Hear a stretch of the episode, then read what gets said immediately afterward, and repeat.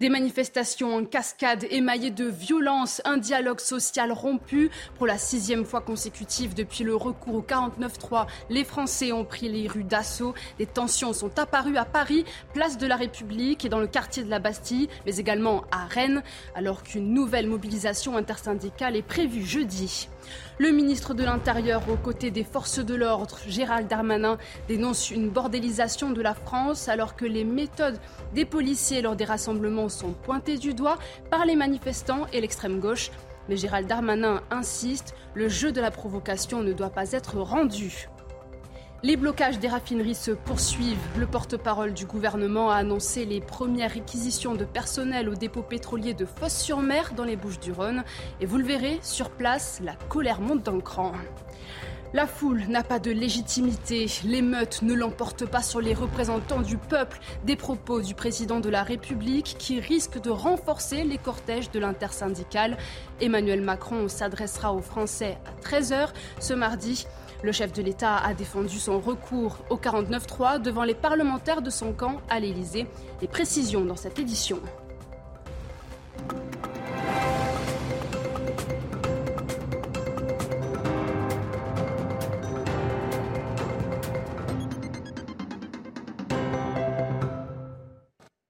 Bonsoir, merci d'être avec nous sur CNews. Soyez les bienvenus si vous nous rejoignez.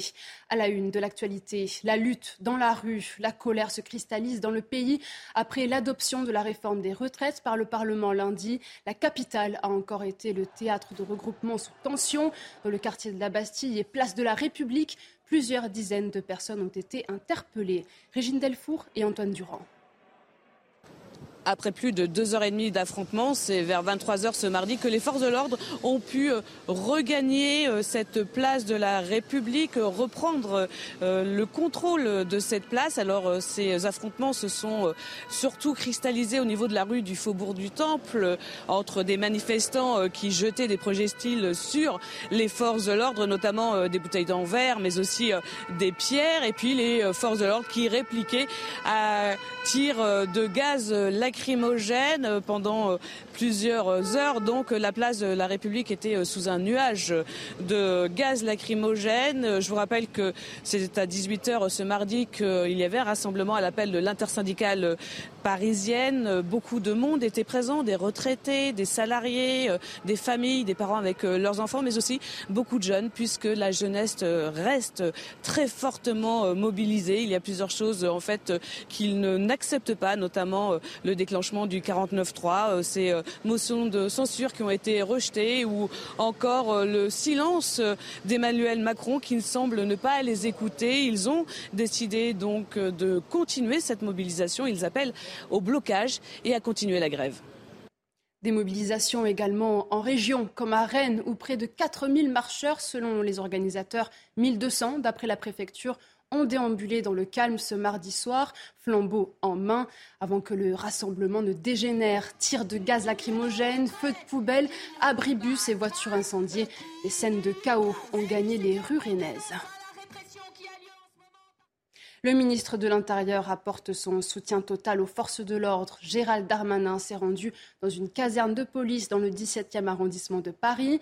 Il a appelé à ne pas répondre aux provocations de l'extrême gauche qui, selon lui, cherche à déstabiliser l'État. Solène Boulan et Charles Pousseau. Gérald Darmanin est arrivé euh, ce mardi en fin d'après-midi à la caserne Bessières à Paris. Il a rencontré euh, une trentaine de policiers dont certains ont été euh, blessés lors des manifestations. Un échange auquel nous n'avons pas été conviés.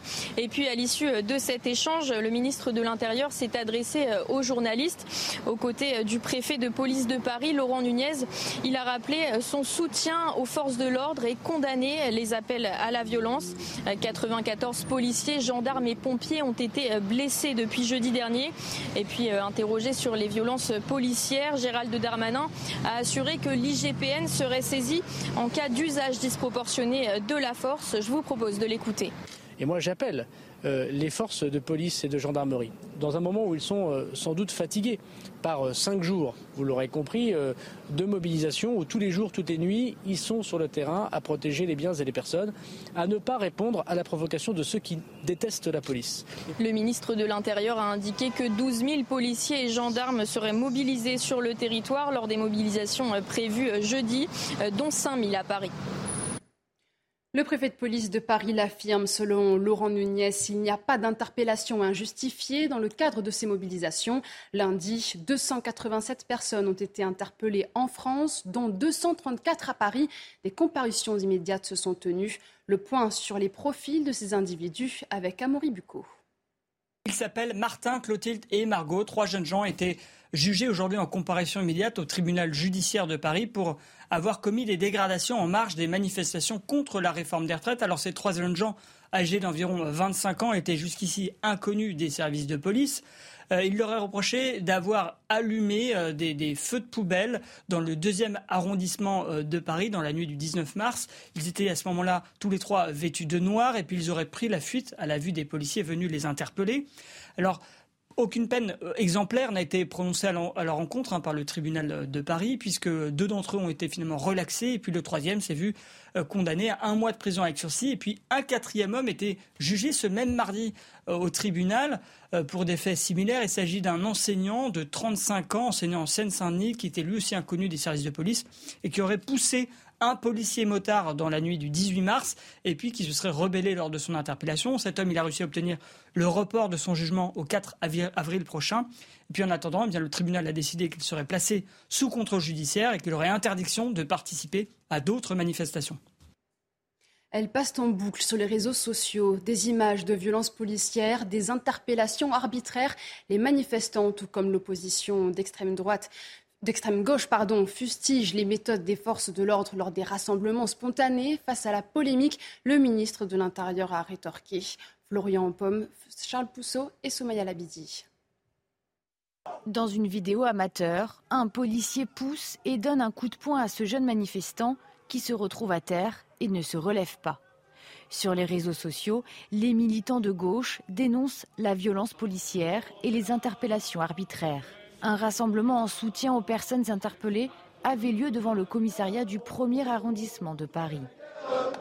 Un rassemblement en présence de députés LFI venus dénoncer les violences et les arrestations, dont celle d'une de leurs collaboratrices, et parmi eux Clémentine Autain, qui fustige la méthode gouvernementale.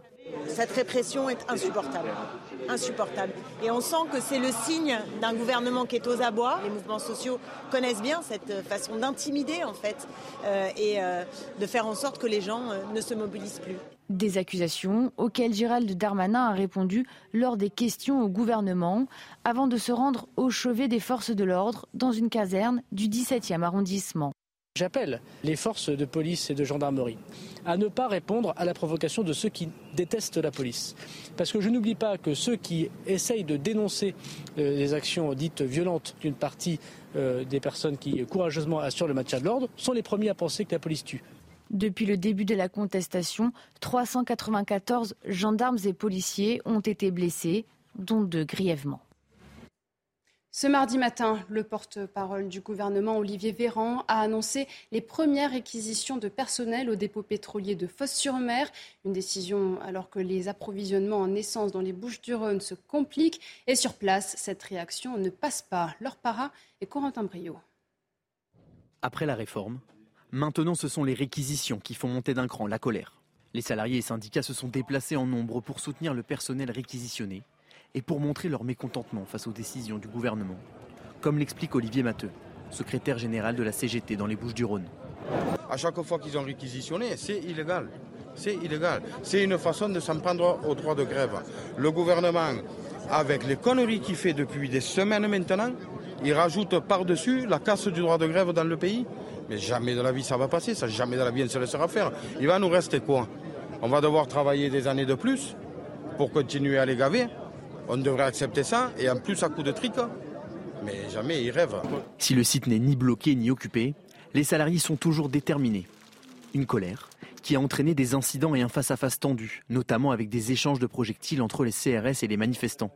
Un comportement de la part des forces de l'ordre et surtout du gouvernement que déplore Fabien Cross, élu CGT Total.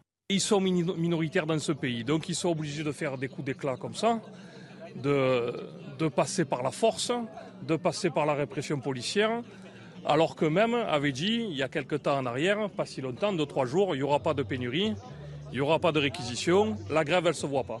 Alors qu'hier, le syndicat professionnel des entreprises pétrolières évoquait entre 5 et 8 dépôts de carburant bloqués, 45 sénateurs ont demandé la limitation du droit de grève dans les raffineries et dépôts de carburant. Conséquence de ces blocages, le spectre d'une pénurie d'essence refait surface. La situation est tendue dans les Bouches-du-Rhône. Dans certaines stations-service du département, le carburant vient à manquer. Reportage à bouc de Sarah Fenzani et Stéphanie Roquier. Dans les Bouches-du-Rhône, les réservoirs des automobilistes sont à sec. Vous êtes comment, vous, en essence? Mais ben, à la limite. Je suis sur la réserve.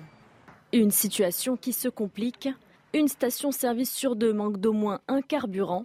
La préfecture de police des Bouches-du-Rhône a notamment pris des dispositions drastiques, dont l'interdiction de la vente d'essence au détail sur l'ensemble du département. Encore faut-il qu'il y ait du carburant. Pour la première fois, des stations-service sont totalement vides. C'est le cas à bouc où des files d'attente de plusieurs dizaines de mètres apparaissent malgré tout. C'est un sec là aussi? Bah pas, pas d'essence à la pompe, il n'y a rien, donc euh, on va attendre un petit peu, mais euh, sinon va falloir aller au travail et puis on repassera dans la journée. Même dans la galère, une grande majorité des automobilistes bloqués se montrent compréhensifs avec le mouvement de grève dans les raffineries. Le mouvement de grève, oui. Le, fait de ne pas anticiper que les choses vont mal aller, qu'on prend des décisions unilatérales, ça par contre je ne comprends pas. Face à la situation, des stations-service pourraient être réquisitionnées pour les professions prioritaires. Pas de remaniement, pas de référendum, pas de dissolution. C'est ce qu'a fait savoir Emmanuel Macron à l'issue d'une réunion à l'Élysée.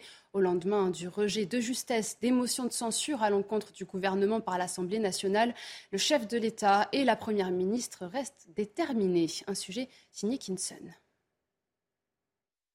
Elisabeth Borne se dit déterminée à continuer à porter les transformations nécessaires. La journée de consultation démarre par une réunion parlementaire. Puis s'enchaînent deux autres réunions de groupe.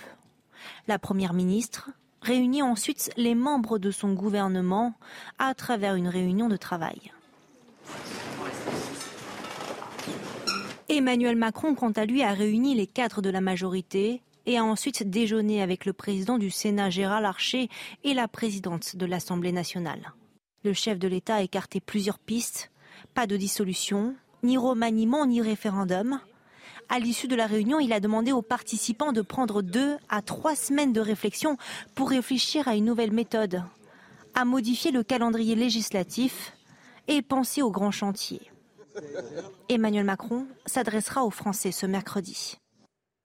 La foule n'a pas de légitimité face au peuple qui s'exprime à travers ses élus. Déclaration au choc d'Emmanuel Macron. Le président de la République a reçu les parlementaires de la majorité à l'Élysée et a défendu le recours au 49-3. Les précisions de Gauthier Lebret avec Marion Bercher.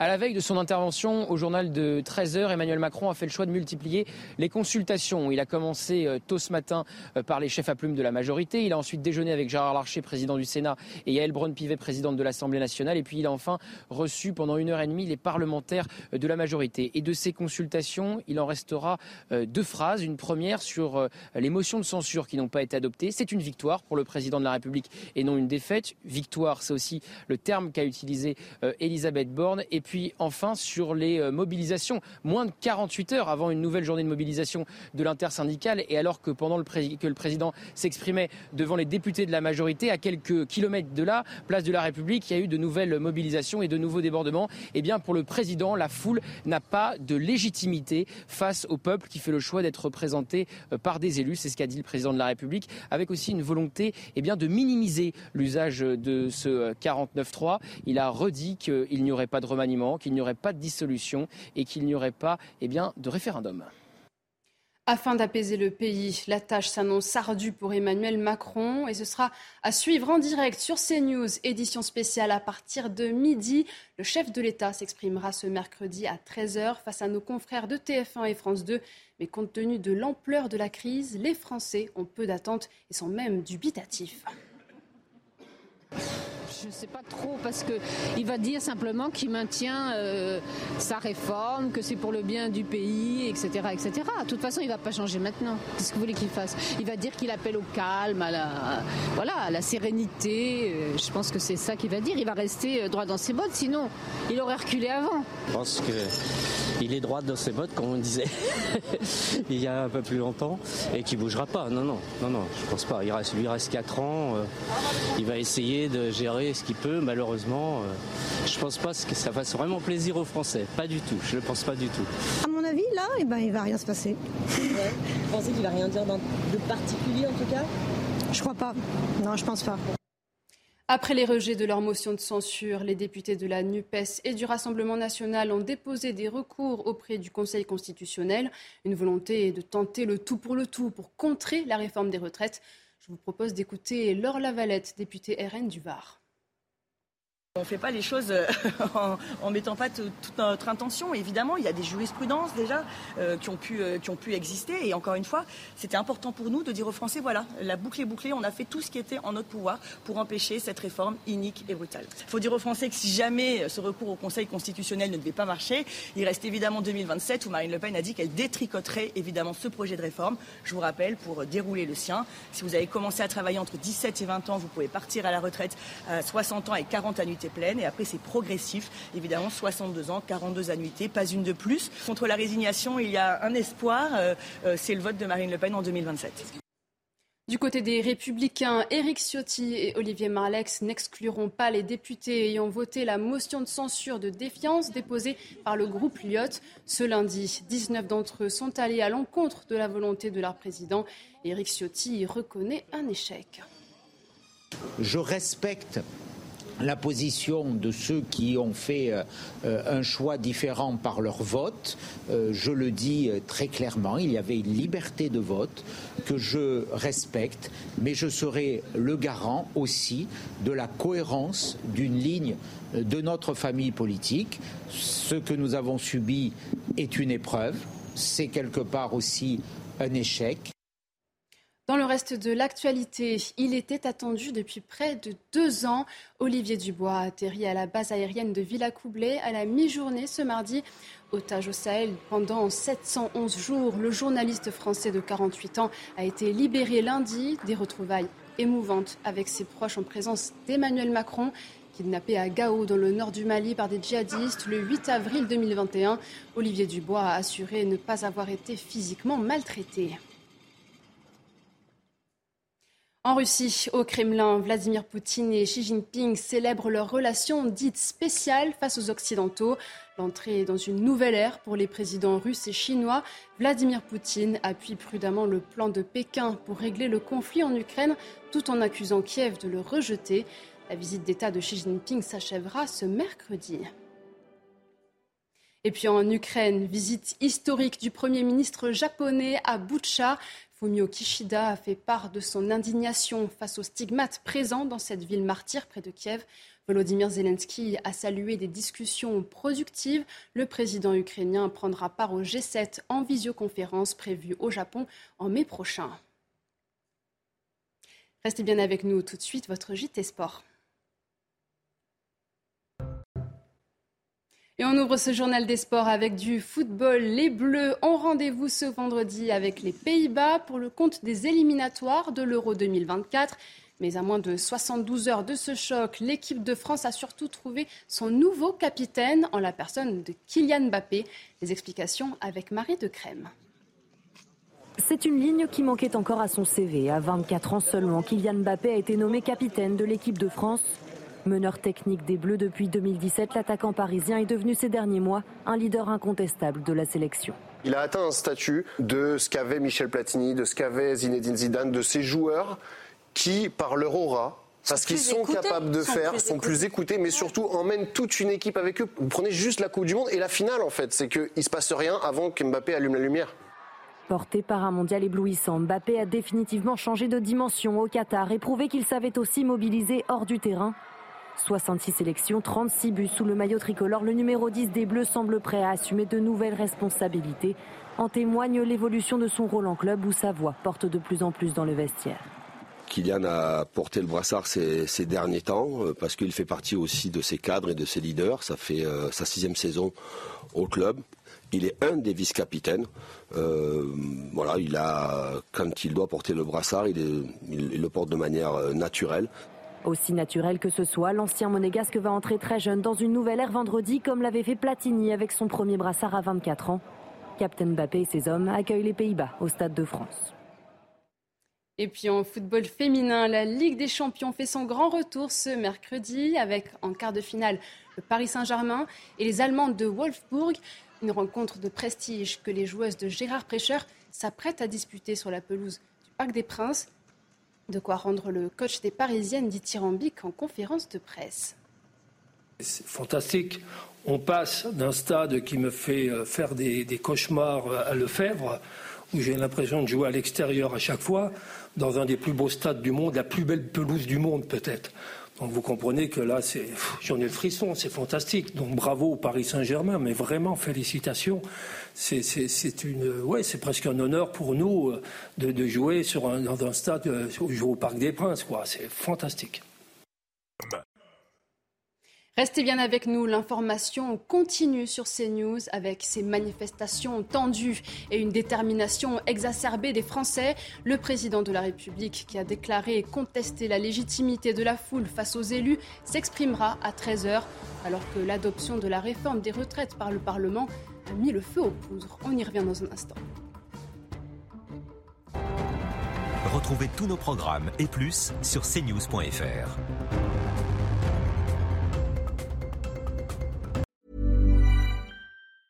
Hi, I'm Daniel, founder of Pretty Litter. Did you know cats tend to hide symptoms of sickness and pain? I learned this the hard way after losing my cat, Gingy. So I created Pretty Litter, a health monitoring litter that helps detect early signs of illness by changing colors, saving you money and potentially your cat's life. Pretty Litter is veterinarian developed, and it's the easiest way to keep tabs on your fur baby's health right at home. Go to prettylitter.com and use code ACAST for 20% off your first order and a free cat toy. Terms and conditions apply. See site for details.